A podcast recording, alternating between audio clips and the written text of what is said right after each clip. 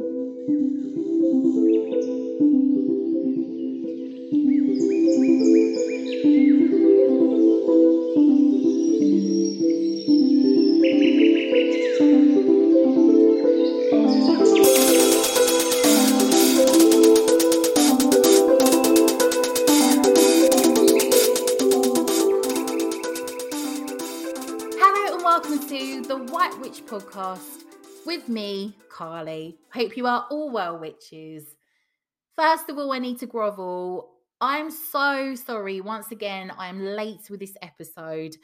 The last three weeks saw me going away for witchy events finishing up our recent book for the Hedge Witches Library and packing up around, I think, like 3 million Etsy orders, not literally, and sending them out for Yule, which are all great problems to have, but everything had a deadline and something had to give. It wasn't just the podcast. After this, I am recording content so that we should be good for the next three to four weeks with consistent podcast episodes that gives me a chance to continue thereafter with further episodes. I have to say the following I'll only ever put a podcast episode out if I feel it's something that will have quality information in it that us witches can use. I won't ever just put out a wafty podcast for the sake of putting one out each week. I know that's probably not a very consistent thing to say, but if I don't feel it's worthwhile, I would rather put out something that is, you know, akin to a workshop that can be used rather than a filler, if that makes sense. Our book review today is for The Bear and the Nightingale, written by Katherine Arden. I have to say, this has to be one of my favourite fiction books ever if not my favorite. This book, I felt as though for the period of reading it, which was albeit brief, as I was absolutely hooked, was like temporarily living in Russia in the depths of the forest, in the depths of winter. If you love Slavic folklore and traditions, this book is for you. If you don't, this book is for you. I could recommend this to anyone, I think. There are many references to house spirits in the book. Alongside this book, I'm reading another book on Slavic witchcraft that references the Ryazanski, the Domovic, and other spirits that are believed in in this region. This book gave me so much further insight into a lot of the beliefs, traditions, and offerings that they make to them. This is a pure fairy tale for adults. The writing is poetical, it is absolutely divine. The main character, Vasya, I loved her so much. I wanted to embody her spirit, absolutely fell in love with her. I'll read you the book's blurb to give you some insight into the story. Beware the evil in the woods. In a village at the edge of the wilderness of northern Russia, where the winds blow cold and the snow falls many months of the year, an elderly servant tells stories of sorcery, folklore, and the Winter King to the children of the family. Tales of old magic frowned upon by the church. But for the young, wild Vasya, these are far more than just stories. She alone can see the house spirits that guard her home and sense the growing forces of dark magic in the woods. A large element of this tale is the Christian church attempting to take over from the old ways in the village and the detrimental effects it has on everyone. How Vasya works to keep the spirits around them appeased to ensure that they are safe. But through this, we see her grow and step into her own power, despite everyone else gradually turning against the old ways, many demonizing her in the process. She shows the strength to know what needs to happen and goes against the grain of what everyone else starts to succumb to. At times haunting, other times deeply moving, this book had the power to stir many emotions within me. It was the perfect read for winter, which myself and many members of the Literary Witches Coven agreed upon, as it was our book for November. Once again, I felt that deep sense of sadness once this book was finished. I'm now on a quest to find another that can hold a candle to this one. A tough task. This book is pure magic in every sense. I felt like I'd returned to that childhood bliss of reading fairy tales once more. Ryan Reynolds here from Mint Mobile. With the price of just about everything going up during inflation, we thought we'd bring our prices down. So to help us, we brought in a reverse auctioneer, which is apparently a thing. Mint Mobile unlimited premium wireless. Have to get 30, 30, bit to get 30, bit to get 20, 20, 20, bit to get 20, 20, bit to get 15, 15, 15, 15 just 15 bucks a month. So, Give it a try at mintmobile.com/switch. slash $45 upfront for 3 months plus taxes and fees. Promo rate for new customers for limited time. Unlimited more than 40 gigabytes per month slows. Full terms at mintmobile.com. So, before we get into the rest of today's episode, I just want to say I hope you have all had an amazing Yule, Christmas, holiday season, New Year, whatever you got up to. And I want to thank you all for your amazing support during 2022 and wish you a truly magical 2023, my beautiful witchy friends. Sending you an abundance of witchy love right now. Join me after the break for my interview with the documentary producer and director, John Worland, to talk all about one of England's most famous witches, Ursula Kemp, the witch who wouldn't stay buried.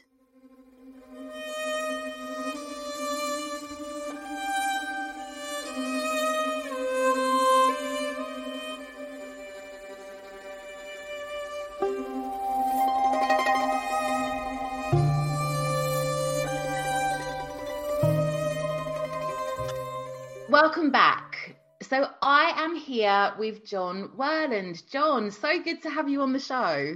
Thank you. Thanks for asking me. So John has produced and directed a couple of documentaries, one called Witchfinder, one called Ursula Kemp, amongst many other experiences and different jobs that you've done within your life, which I'm sure we're going to get into as part of this topic today. So, welcome to the show, John this is going to be a really interesting episode. I had the opportunity to meet John recently when I attended a talk at Colchester Castle as part of their Wicked Spirits exhibition, and John was on the panel. It was great to meet you then, John. You had, you know, tons of interesting insight, and um, I'm very excited to get into this topic. So, to get us started and just to go straight into it, can you tell us about Ursula Kemp? And how you came to recording a documentary on her. Yeah, it it could be a long chat. It's um, but uh, okay. Uh, so, how does an ex police inspector and theatre manager get involved with making a documentary about an alleged witch? Uh, yeah, good question some uh, gaps to fill in. Yeah. yeah. Basically, uh, it it is actually uh, a relevant point that I, that I that I was a, a police inspector because um, mm. when I started doing the research, it it, well, it turned out to be very much a, a cold case, a very cold case. Uh, mm-hmm. You know, when you go back to 1582, there's not a lot of heat anywhere. so, uh, but basically, yes, I retired from the police service. I started up my own video production business, making mainly corporates promotional covering live shows because before the police I was working in theatre management. Mm-hmm. And um, basically, I was running a workshop for young people uh, uh, in how to make a short video, and they wanted to do a ghost story. Yeah. And we went to Colchester Castle to help them do some research and they were exploring the story. They've got a, a permanent exhibition down in the sales area to do with one uh, particular uh, villain who we all know, and I, I, I still mm-hmm. hesitate to still hesitate to say his name, but we've probably got to get it out of the way. So it, it, it is Hopkins, and they were intrigued because, like a lot of people, they know the name or they've heard of Witchfinder General, but they they don't know any detail. And mm-hmm. when they were researching that, um, it suddenly hit me that there's never been a historically accurate drama of the the witchfinders exploits made mm-hmm. and so um, they made their ghost story and that was great i went along to a local theatre the headgate theatre and suggested to them there was a good opportunity for a community project here and we could make a film a, a proper historically accurate film about witchfinder using their acting resources, my company to, to make the film. And they, they said, yeah, great. So it was a joint production uh, w- with um, Kerry King from the Headgate Theatre and loads of volunteers. We had over 160 people in this production. They got a lottery grant and we made the film Witchfinder. And, and of course, you asked me, how did I come to make Ursula Kemp? And mm-hmm. basically, it stemmed from the production of Witchfinder because while I was doing the research on, on Hopkins and Witchfinder to make it more centered on the victims rather than on Hopkins, I came across the story of Ursula Kemp and I thought, blimey, if I'd have found this story first, I'd have made Ursula Kemp rather than Witchfinder. Ah, and, Anyway, we made Witchfinder, went down very, very well uh, showed for a full week at the Headgate Theatre, and then we had to put extra performances on.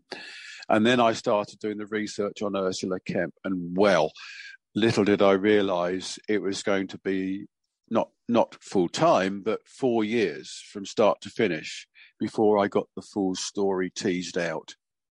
Uh, absolutely incredible story. You just couldn't make it up. Some of the people that I met along the way, people who'd been involved in the horrendous uh, events surrounding this poor woman, you know, took a lot of unraveling. But that's where the, the copper came out. And I really enjoyed trying to uncover the truth when there'd been a lot of well meant um, speculative stuff written. And like so much to do with the, the, the witch trial tragedies, so much of it is based on hearsay, gossip, and to actually get down to material that has got more than a fair chance of being accurate is is actually quite I won't say euphoric, but it was a lovely mm-hmm. feeling to think that I'd got as close to the truth as it was possible to do so. So long answer to the first question that that um, it was making a, a, previous film that led me to the Ursula Kemp story, and I say I loved it. I loved it, and and and uh, the the idea was. I mean, I don't know if you want me to go on and give you the basics of the story now, and and then um, yeah. yeah, okay, Absolutely. right. If you could, in regards to Ursula herself, that'd be amazing. Well, yeah, because this is the trouble, you see, because I, I've now lived with uh, with Ursula for so long that I assume everybody knows all about her as well, and of course that isn't the case. So Ursula Kemp is fairly typical of the people who were victimized mm. in the fairly early days of the Elizabethan uh, Anti Witchcraft Act. Now, that came in the early 1560s, and Ursula Kemp was tried in 1582. So, mm-hmm. about 20 years after the, the, the Elizabethan Act came into force. Uh, Ursula Kemp um, lived in a small village in Essex on the Essex coast, St Osyth. And at that time, there would only have been, or no more than 300 people in the village. And like many small communities, no access to doctors unless you were very rich, and then the treatment you got was perhaps a bit debatable anyway. Mm-hmm. So the from the pamphlet that was produced afterwards, which is where we get most of our information, it, it's quite obvious that she did make a small living um, by uh, working occasionally on the land, but also by helping people around her and charging small amounts of money um, for her services. And this is all, so typical of, of how, how many of these stories started. And of course, mm. she wouldn't have been called a witch. None of them were called witches. They were known as healers or local wise women, or just people who who who had a, a basic knowledge of of what herbs could ease pain and so forth in those times. Um, to cut a long story short, she was not a very pleasant woman. That that comes over with lots of witnesses' stories. You know, she she was quite um, feisty and mm-hmm. had f- fallings out with lots of people. But then, you know, I think we all do from time to time, but we still don't mm-hmm. sort of go to the extremes that these people did back then.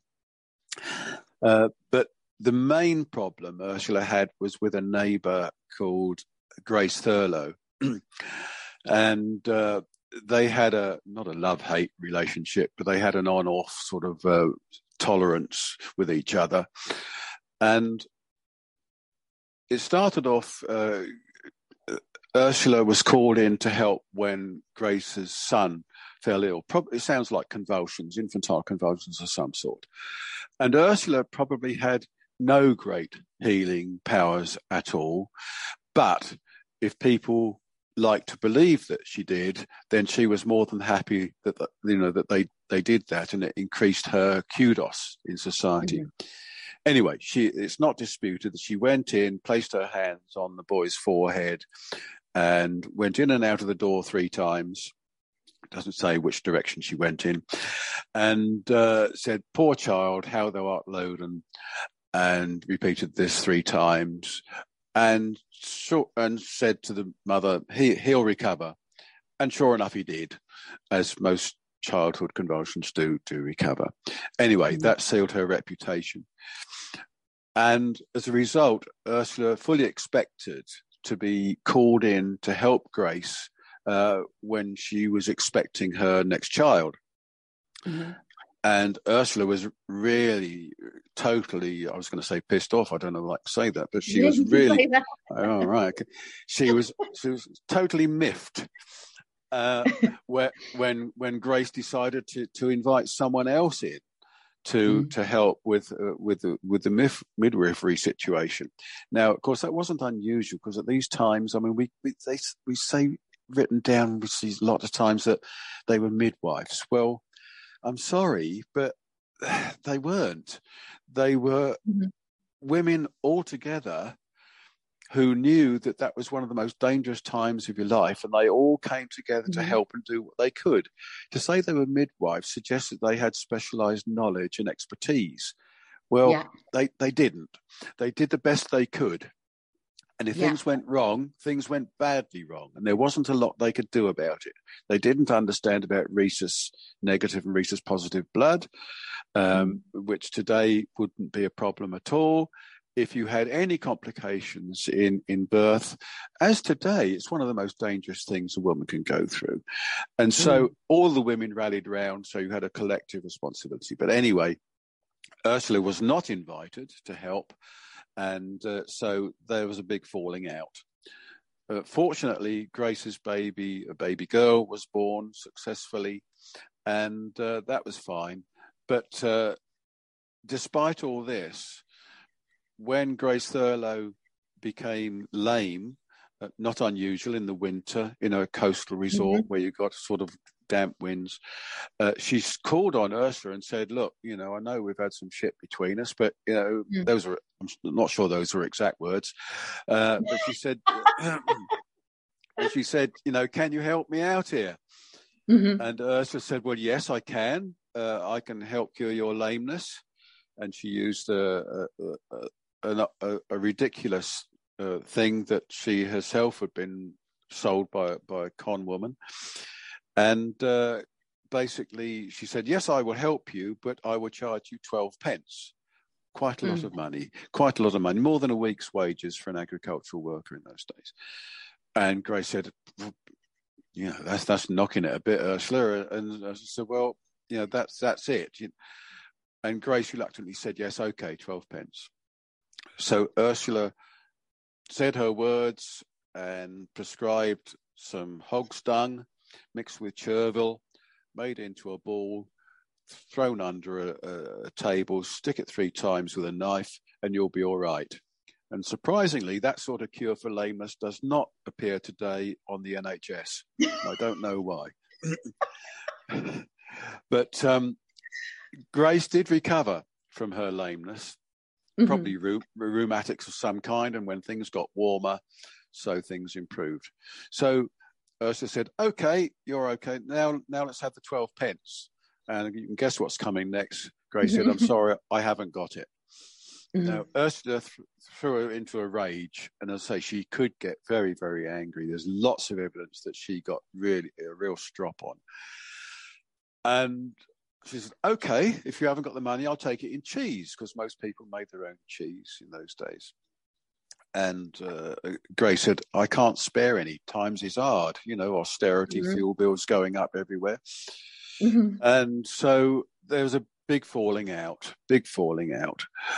And then, unfortunately, uh, when the new baby daughter was three months old, it fell out of its cot uh, on the hearth, broke its neck, and died. So Ursula's nowhere near. She hasn't been in the house for you know mm-hmm. two two months or so. Um, but this is when the complaint is made to the local magistrate, Brian Darcy, that Ursula was responsible for the death of the child. uh, and the only reason is because there's been this constant falling out and falling back in between the two of them. Mm. But that was enough to have her arrested. Uh, she was held in a, a, small lockup in, in St. Osyth. Uh, there is a building still on the site where the lockup was. So some some of your listeners may be well aware of the cage. Yeah. So that's that's probably where she was held uh, on that site, not in that building, but on that site.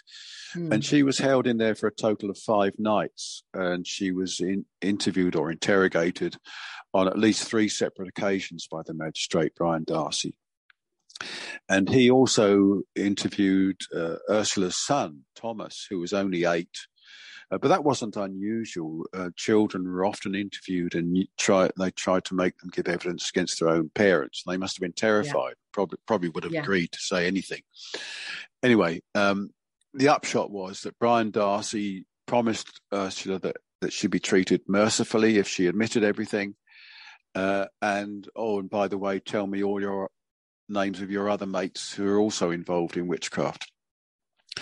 And this wasn't unusual either. Uh, magistrates quite often uh, said, "Yeah, if, if you t- admit to it, you'll be okay." And it, this this is he's written this himself in his pamphlet. He acknowledges he said this. Now you can imagine today that would result in the whole case being thrown out. But then, absolutely normal, absolutely normal yeah. to say, "Yeah, you admit it, you'll be fine." Well, she did take him at his word, and she admitted uh, that, although she later retracted it, but she did initially admit that she was a witch.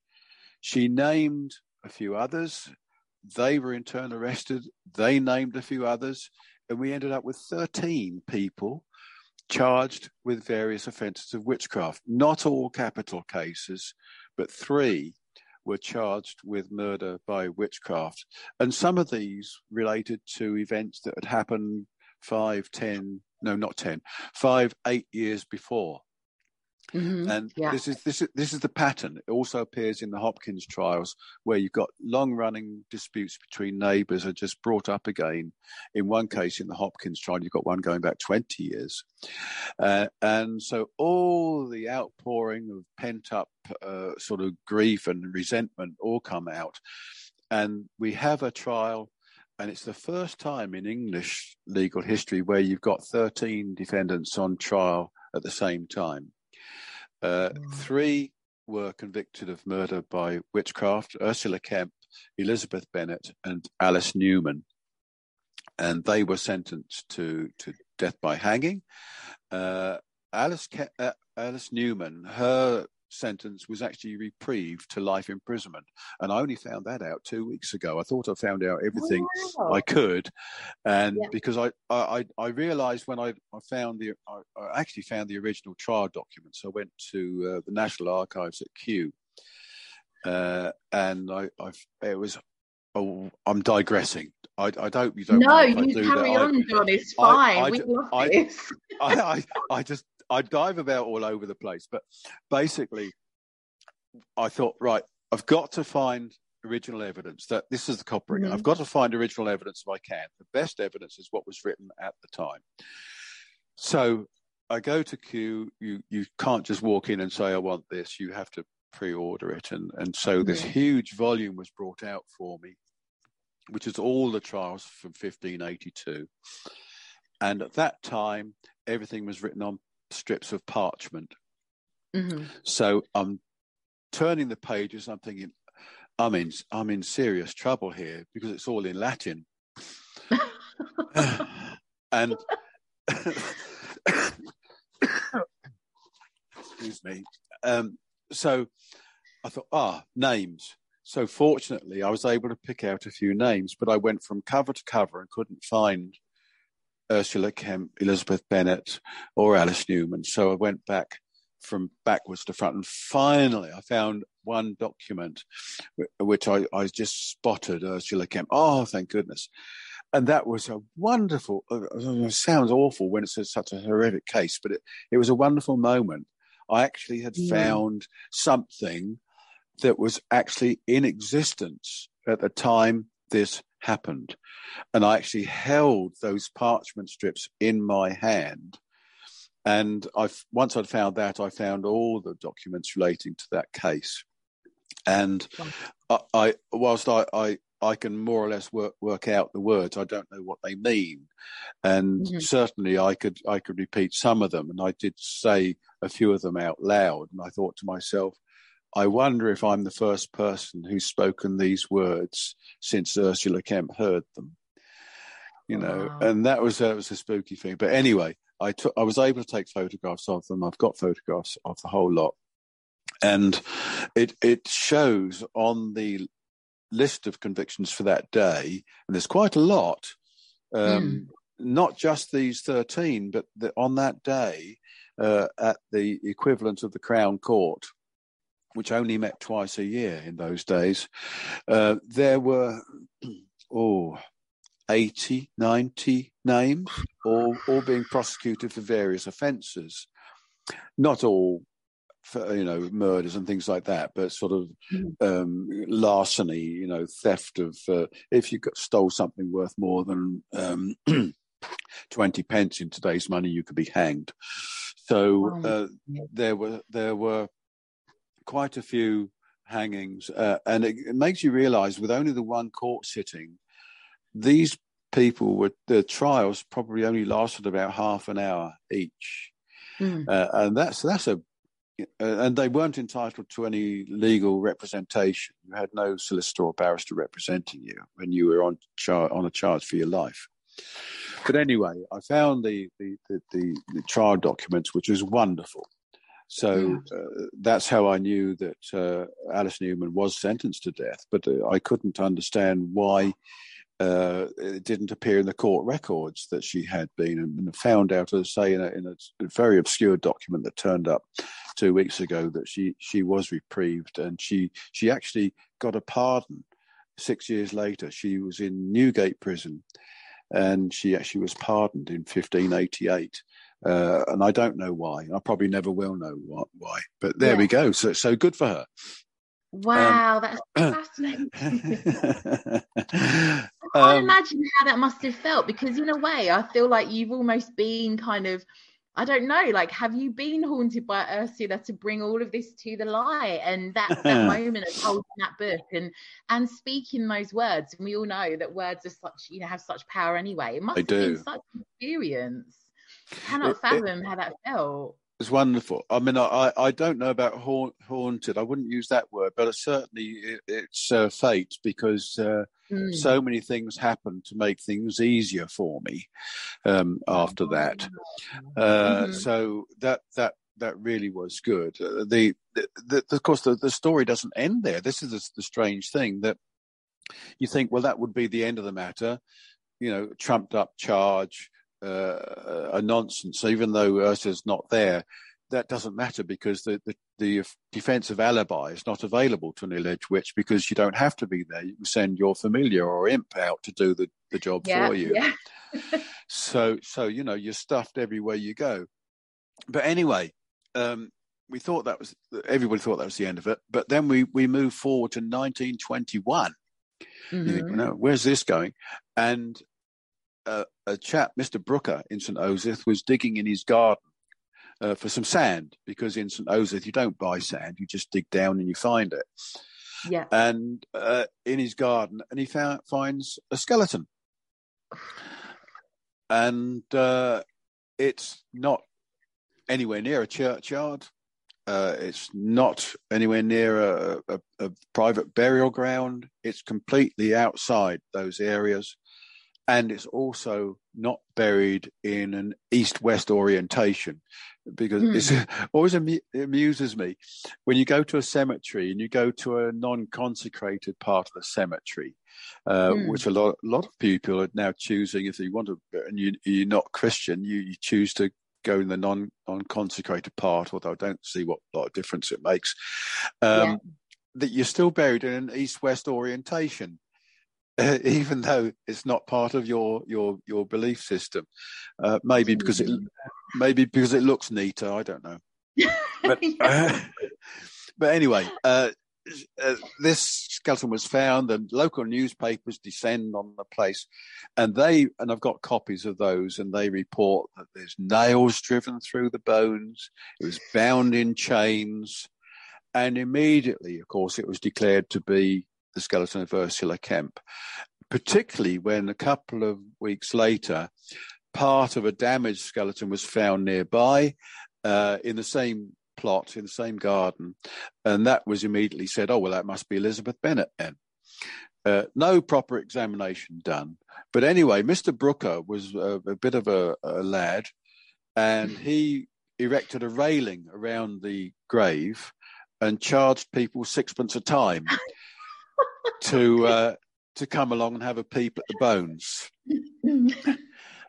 and he made made quite a bit of money out of this, and there are even uh, coach trips from Clacton in the tourist season, bringing people out to look. But you've got to bear. I, I, mean, this, I can imagine. No, I know, I know. As I say, you could. You, you couldn't make it up. You really couldn't. But bear in bear in mind, I mean, this is the this is the height of entertainment. I mean, you know, we haven't got EastEnders yet, so you know, this is the next best thing. But anyway, there. So this goes on for a few years uh, until the, the house where all this happens uh, burns down, and there's a chimney fire, and the, the house burns down. Mm. Uh, but um, so then things sort of uh, go go to rest for a while. But in in 1960s, 1963 to be exact, uh, Mr. Brooker decides he uh, he'll just expose it the, the remains one more time. Uh, not the badly damaged one that that was never sort of put on display, uh, but but uh, but public sensibilities have changed a bit now, and it and it's not the same attraction it was. So he hmm. decides he he'll sell the site so it can be built on.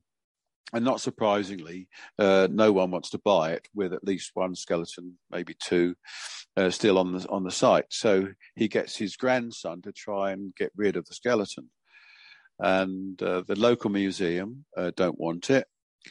And uh, we think that there must have been a, a, national newspaper story because a character that, again, a lot of our, your listeners will know, uh, Cecil Williamson, mm-hmm. who ran the Witchcraft Museum in Boscastle, he got to hear about the story and he agreed to buy the skeleton for a hundred pounds and he came down from Boscastle to uh, exhume the skeleton, and he took it back to the museum, and it was on display there for 30 years. Yeah. So, so again, extraordinary. The people who've got involved in this uh, and how they got involved, really, really, really uh, interesting. But he, um, uh, when he approaches his own end in 1999, uh, he sold the museum to Graham King, lovely man. Mm-hmm.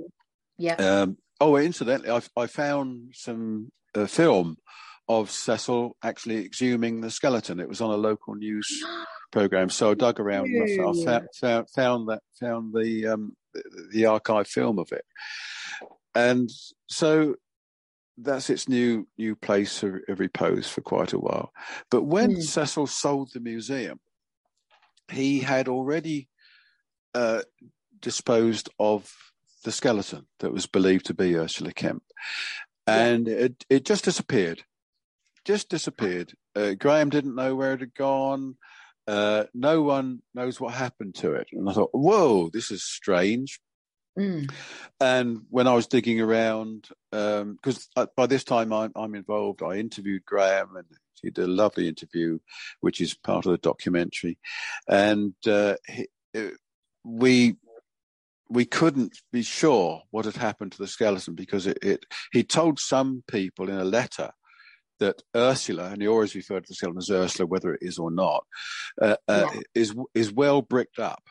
His exact words, and he's told at least two people that. So uh, that was it became a mystery, and that became really the focus of my digging around to see what had happened to it, and mm. and the trail went cold for a little while, and someone said, "Oh, it's been exposed." So there was a, an eccentric collector in America has got it. And I thought, "Oh, blimey, that's the end of that." Bearing in mind, all I wanted to do when I set out was to make a documentary about the story, little knowing I would become so directly involved in trying to find the actual skeleton that was uncovered. Yeah. But um, I carried on digging, and I eventually found that it had somehow got into a private collector's possession in Plymouth. Yeah. Uh, uh, Robert Lenkiewicz, an eccentric artist, very eccentric artist, and it's still a there's certainly a bit of skullduggery going on as to how he acquired it, but he, he the bottom line is he did he did acquire it. Mm-hmm. I found out I found out he had acquired it, and uh, thought, great, okay, and, and then found he died fairly recently. He died in 2002. Yeah. Uh, and bearing in mind, I'm doing this in 2012, my research, so we're so we're quite quite close now to to. But um, I contacted his solicitor, and much to my surprise, the solicitor agreed to do me an interview as well, and um, I was allowed to visit and see the skeleton down wow. in, in, Plymouth. Uh, uh, this I had to swear on all sorts of things that I wouldn't say where it was because they've been approached by a number of unusual mm-hmm. people to yeah. um, to try and get hold of it. And so I said, yes, that's fine. And uh, so I did go down. Uh, uh after you know, all this had ha- finished, I, I, I, was able to reveal where it was, but not at the time. And it was in one of uh, Robert Lenkiewicz's libraries and he had kept the skeleton in, in a makeshift coffin on his piano in his library. Um, not for not for exhibiting, uh, just he wanted to have it there. So a wow. little bit unusual, A little bit unusual. Um, the the the skeleton itself was tied up in, in in Robert's estate. He had a very complicated estate. He he owed more than two million pounds. He hadn't paid council tax, uh, or rates on his properties. He, he owned or managed about nine different properties in Plymouth, and it took his solicitor, oh, several, I think five or six years to uh, to sort out his estate, and so nothing could be done with the skeleton yeah. until this was all sorted out. And so I said, well, look, I can help you out here, because you know, um, you know, I can have the skeleton taken back and reburied, if you like. And and they said, well, well no, you, we, we can't let that happen yet because we don't, we, you know, we, we've got to sort everything out. We can't give anything away from the estate. So I said, well, look, at least let me have it examined. It's never been examined since it was first uncovered in 1921. Wow. And I said, you, you don't know how old the thing is. I mean, is it mm. the same one that was uncovered in 1921? I mean, Robert has so many weird and strange things. You know, is it is it a recent murder victim? And of course, yeah. that really that really put the shits up them because they they hadn't thought of that. And so, so so they said, okay, so so when I said, yeah, I could I could get it examined, they said, okay, but it's got to be examined here. You can't take it away. Oh, for goodness sake. Okay. So I got Jackie McKinley from Time Team to to go yeah. down and, and, examine it. And thankfully, she was able to show from the photographs that were taken in 1921 and a comparison with what was on the tape in front of her that she was able to say, yes, definitely, this is the same skeleton that was removed uh, from St. Osyth in 1921.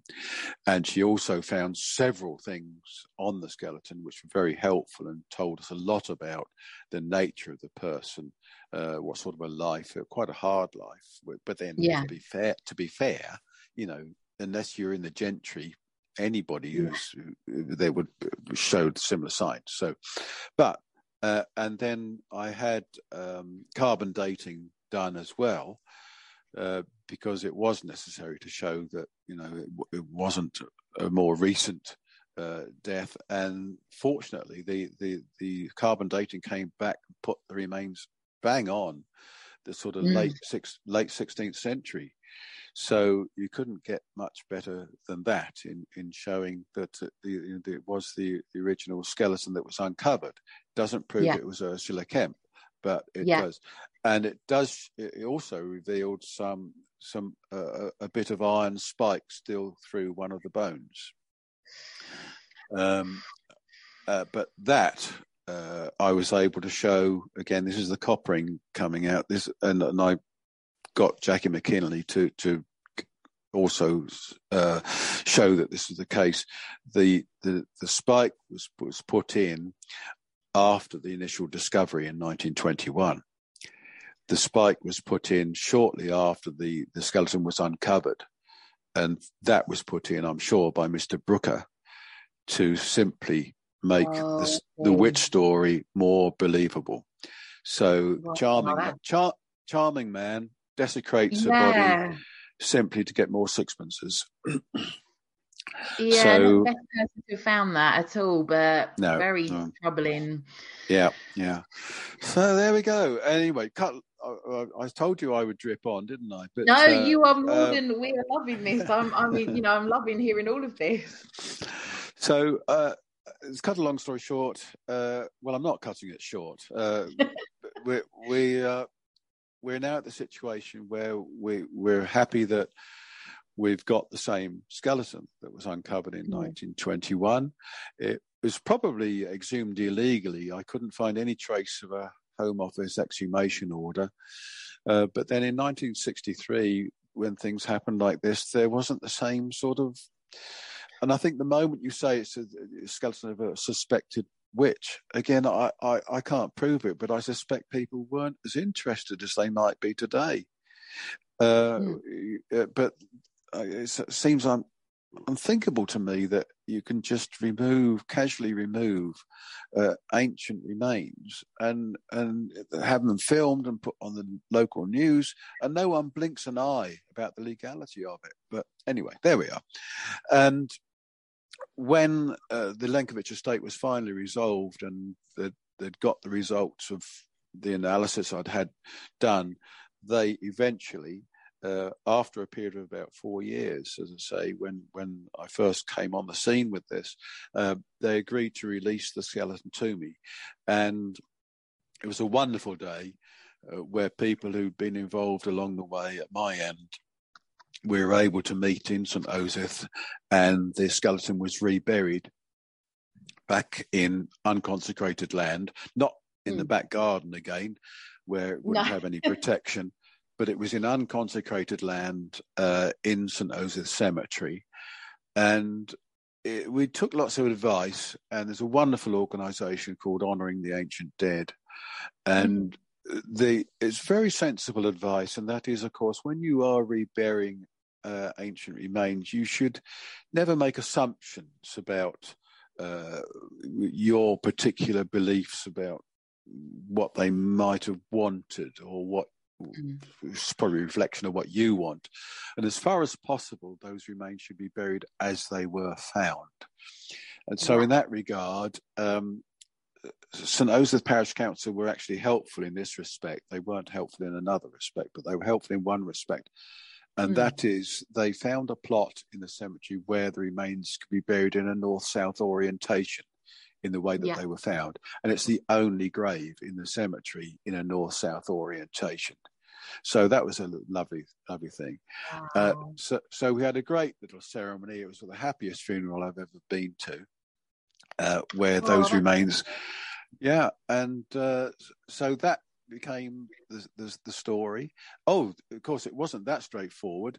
Uh, when the remains were released, I brought them back here to Colchester, where I live, and we, we had the remains here for, for nearly six months because um, I don't know if you've ever tried to, to bury human remains when you don't have any paperwork for it, but people sort of look at you in a strange way.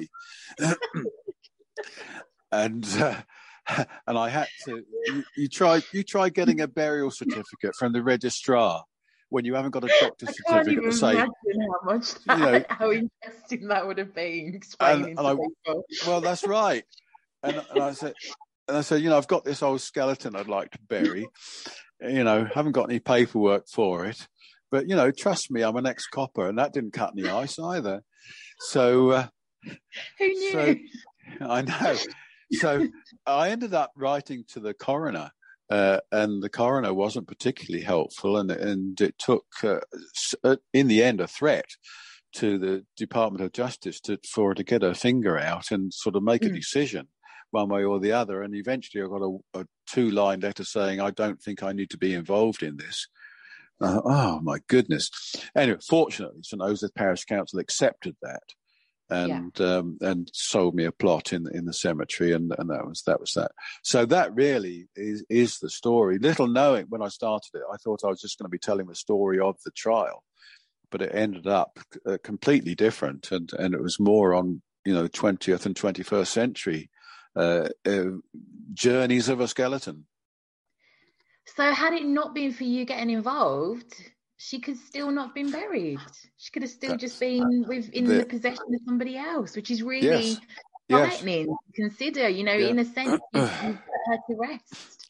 There, well, that's right. I mean, there. Don't forget, there are a lot of human remains. Not, I'm not talking about necessarily uh, witch Mm. trial victims, but it's a personal beef of mine. I, I'm not at all comfortable with the thousands and thousands of, of human skeletons that are in museums, legitimately in museums Yeah. all over the country.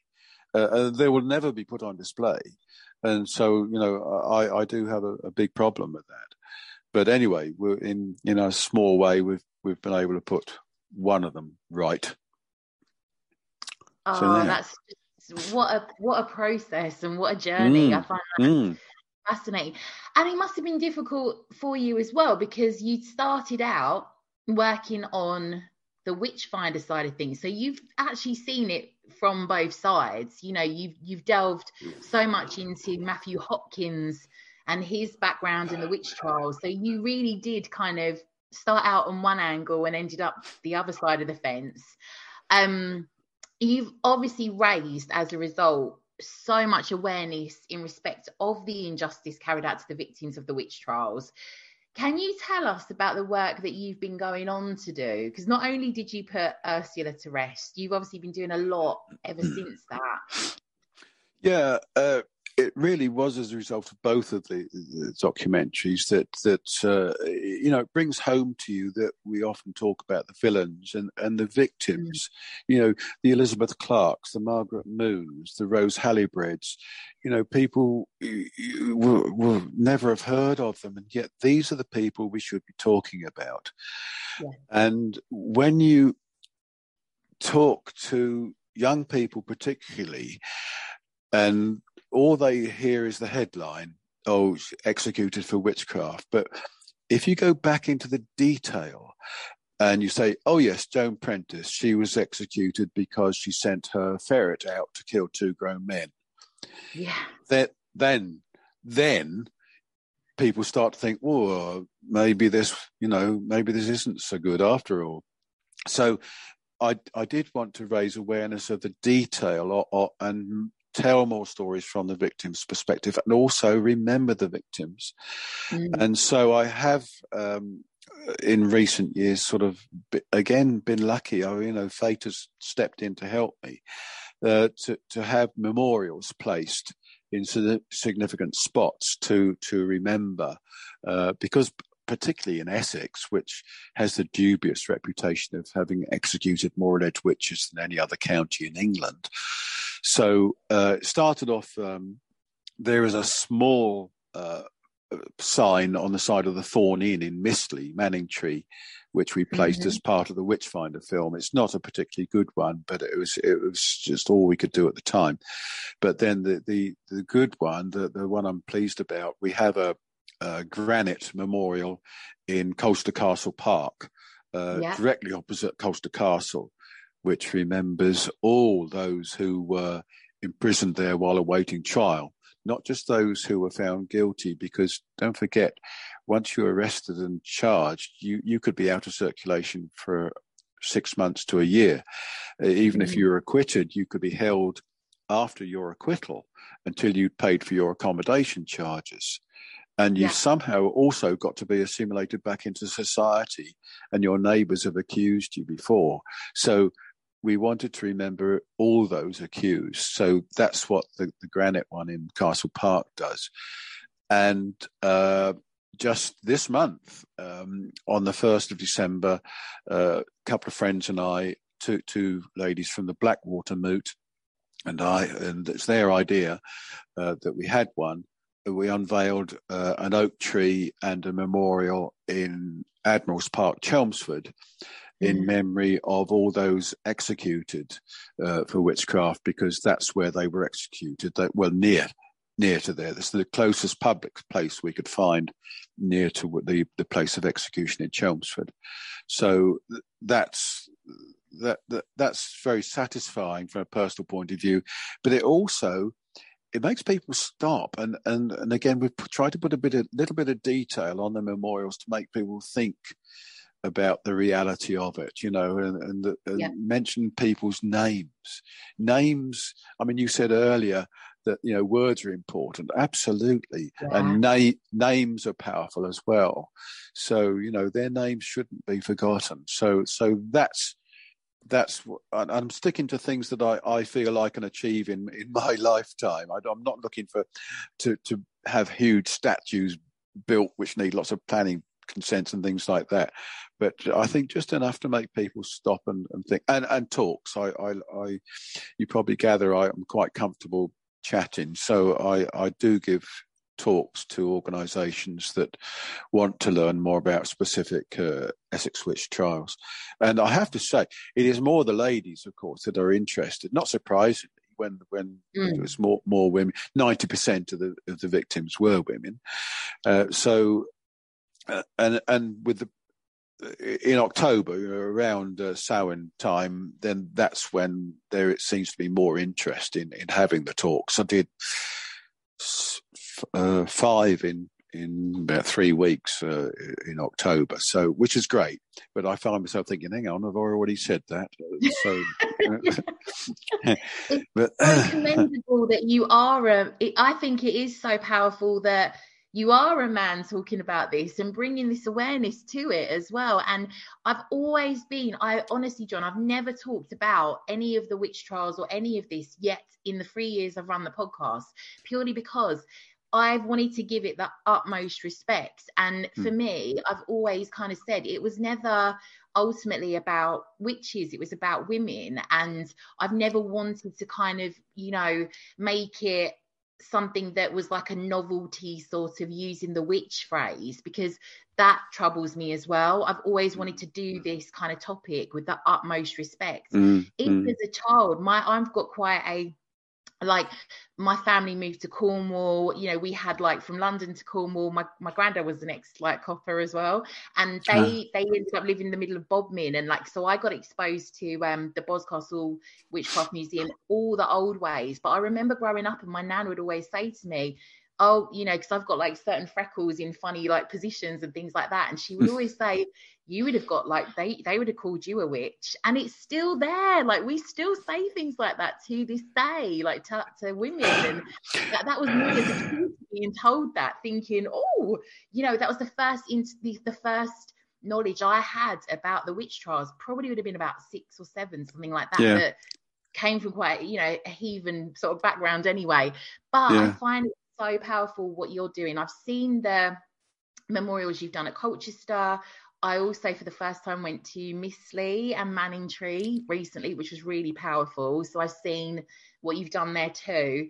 But I think it's just so admirable and the fact that you are kind of these stories need to be told and that's a big part of the podcast as well that that's kind of one of the things that i relate to your story in not not anywhere near the work you've done but is keeping these things remembered and alive and and in the witch trial respect in this so that it doesn't happen again in some in some form if that makes sense which is a big part of the the panel discussion that we were at as well.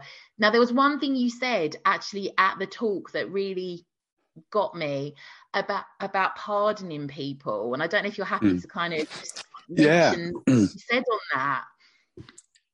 Yes, uh, yeah, it, it it it does surprise people sometimes when I when I say that I yes, I do all I can to make sure these things are remembered, but I, I don't support the idea of seeking a pardon for them.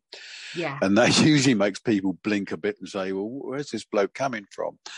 And again, this is part of the, the copper background there, because just think about the word uh, pardon.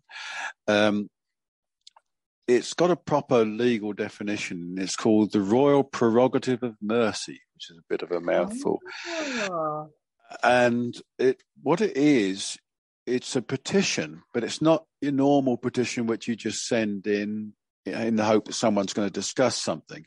It's a legal form of petition and you're petitioning the monarch directly mm-hmm.